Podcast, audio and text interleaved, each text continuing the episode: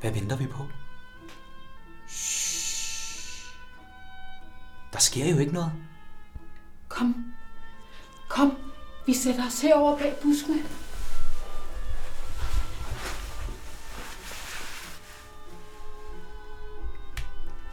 Jeg synes, det er uhyggeligt. Du kender ikke historien om uhyret i regnbuefloden? Så lad mig fortælle dig den. Hver nytårsnat forsvinder der en elverpige fra regnbuedalen. Bedst som pigerne danser deres eventyrdans i frosttogen over floden, synker en af pigerne ned i floden for aldrig at komme op igen. Forsvinder hun bare? Ja. Og elverpiger er vigtige for regnbuedalen. Det er dem, der danser tåge, skyer og uvær væk fra vores himmel. Det er dem, der danser skyerne væk, så solen kan varme os, så planter kan vokse, og alfernes vinger kan tørre og sprede sig. Elverpiger er så smukke. Ja, ja, og det er derfor, at uhyret i floden tager dem til sig.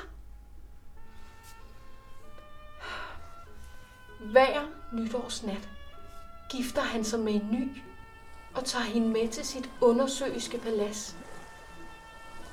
Og elverpigerne kommer aldrig til at mangle noget. De bliver behandlet som prinsesser. Men et fængsel kan også være et palads. Der er ikke mange elverpiger tilbage i Regnbuedalen. Hvorfor lader elverpigerne så ikke bare være med at danse i frosttog? De danser for, at det nye år skal komme.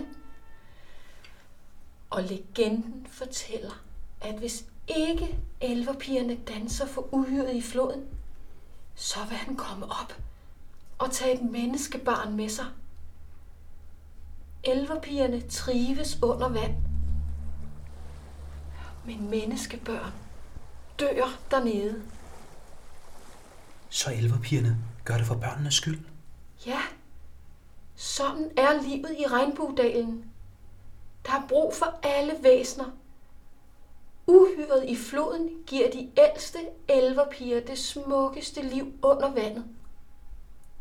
Elverpigerne fryder med deres dejlige dans og sikrer mennesker, alfer og troldmænd et langt og godt liv. Menneske, de skaffer mad fra markerne, og troldmændene holder ondskab væk. Alting har sin plads i Regnbuedalen.